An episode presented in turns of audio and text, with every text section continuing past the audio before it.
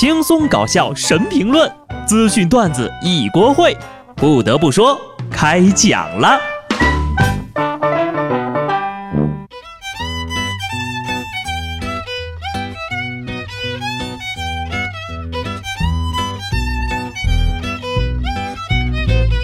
哈喽，听众朋友们，大家好，这里是有趣的。不得不说，我是机智的小布。降温了啊，但其实也没那么冷，因为我已经习惯了自己的高贵冷酷。这个礼拜呢，可以说是全国都在降温，东北甚至下了今年的第一场雪。吉林省长春市呢是大雪纷飞，气温呢低至零下十五度。在长春工业大学人文信息学院，一群海南来的学生因为看见大雪太兴奋了，不畏严寒，光着膀子操场上唱歌。对此，东北人表示：“这也太狠了吧！”海南人在东北玩雪，东北人去海南过冬，年轻真好呀。不过想当年呢，昆明下大雪的时候啊，我比他们还沙雕呢。不管怎么样啊，开心就好，但是小心感冒。怕冷的人呢，其实多穿几条秋裤就没事了，因为过几天应该就回暖了。所以呢，即使身体比较虚弱，身体素质差上一点，就要锻炼提升，也是来日方长的事儿，没有当务之急。可是啊，人的心理素质可不一样了，心理承受能力差一点的人，那就真的太紧急了。请各位记得呀，要多多关注心理上的健康，不要被压垮了。湖北武汉一个女子坐在地铁的站的过道内，工作人员发现之后呢，就上前询问，但女子一言不发。这工作人员大姐啊就想安慰她，摸了一下她的头。这姑娘呀突然抱着大姐就崩溃大哭。原来呢，女子已经连续加班一个多月了，现在工作做完，她不知道应该干些什么，又怕回家哭把女儿给吓着了。姐姐别哭了，我加班三年了，你才一个月呀。怪不得之前有大佬说九九六是福报，那确实，因为九九六呢，至少还能下个班，还有一天的假期。这个大哭的姐姐可能一个月都没有休过一天的假呀。有人工作上的不顺会崩溃大哭，有的人呢则喜欢用暴力来发泄。广东潮州某村的村干部开会的时候呢，有村干部一言不合就打起来了。通过视频显示呢，开会期间，一个男子起身拿物品砸向他人，随后和另一个男子扭打了起来。这二位呢，还用塑料椅子互砸对方。在现场多人的劝阻之下，两个人最终停止了肢体冲突。目前呢，当地派出所、纪委等已经介入了。场面呢是有点难看的。你说啥事儿不能和和气气的坐着聊呢？我想呀，这些打架的干部呀，应该是因为要争着给村民服务。而起了冲突，嗯，一定是这样的。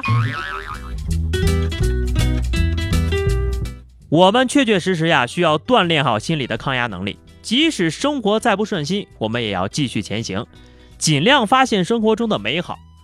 你不要说那些要加班熬生活的人心理抗压能力差，就连那些住别墅的大佬，最近也表示他们扛不住某种巨大的压力啊。近日，东莞一所高档小区围墙外新建了一处裸露的墓地，围墙内不足十米就是别墅的住户，业主就投诉：“你这距离也太近了吧，害怕连窗户都不敢打开。”莫非这就是传说中的牧区房？生老病死一条龙，一步都安排到位了。而且就这别墅吧，夏天都可以不用开空调了，因为坐那儿后背都发凉呀。打开窗帘就能看到自己的未来。你们这些新来的邻居好霸道呀！搬来没几天就想赶走人家那些住了几十年的老伙计吗？不得不说，每个人从出生到老去，时刻都在感受着各种各样的压力和负担。加班也好，住的不舒服也好，都会让人感受到压力山大。工作上的不顺心，压力太大。就很容易啊传染到家庭当中，造成各种各样的伦常问题。这不，离婚率都已经爆表了。早前呢，一则最高人民法院院长关于离婚率的演讲片段引发了关注。在演讲当中呢，院长说了，近年来百分之七十四的离婚呢是由女性提出的，七年之痒也变成了三年。话说前两年我听的一个报告是七年之痒变成五年了。没想到呀，这才过了一两年，就变成三年了。看来再过个两三年，婚都不用结了呀。单身三十年的大胖觉得这个三年之痒的变化呢，变相的增加了流动性，对单身人士来说是个好消息。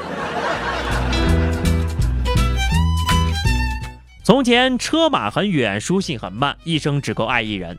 现在呢，网速快，外卖快，离婚更快。这分钟刚领了证，一个电话的功夫呀，连民政局的大门都不用出，红本直接换绿本。其实现在除了成年人有压力，连小孩子也一样被压得快喘不过气来了。近日呢，警方先后接到了两名六年级的学生家长的报警，说他们的孩子放学之后呀，一直没回家。民警找到两名学生之后，就了解情况，他们是因为考试没有过九十分，没达到父母的标准，所以不敢回家。你这熊孩子，小学九十分都考不着，初中岂不是考不了八十？高中考不了七十，能考上大学吗？即使考上了，能考上好大学吗？考不上好大学，能找着好工作吗？找不着好工作，能找着老婆吗？找不着老婆，能生个孩子？考试没过九十分，让你训吗？说到这儿呀，真的要谢谢我的爹妈了，不然我都活不到今天。感恩。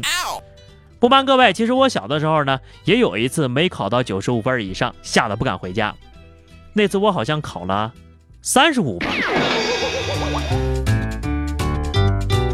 看来减压这事儿呀，真的得从娃娃开始抓起了。要想让身体减轻负担，真的不能病急乱投医。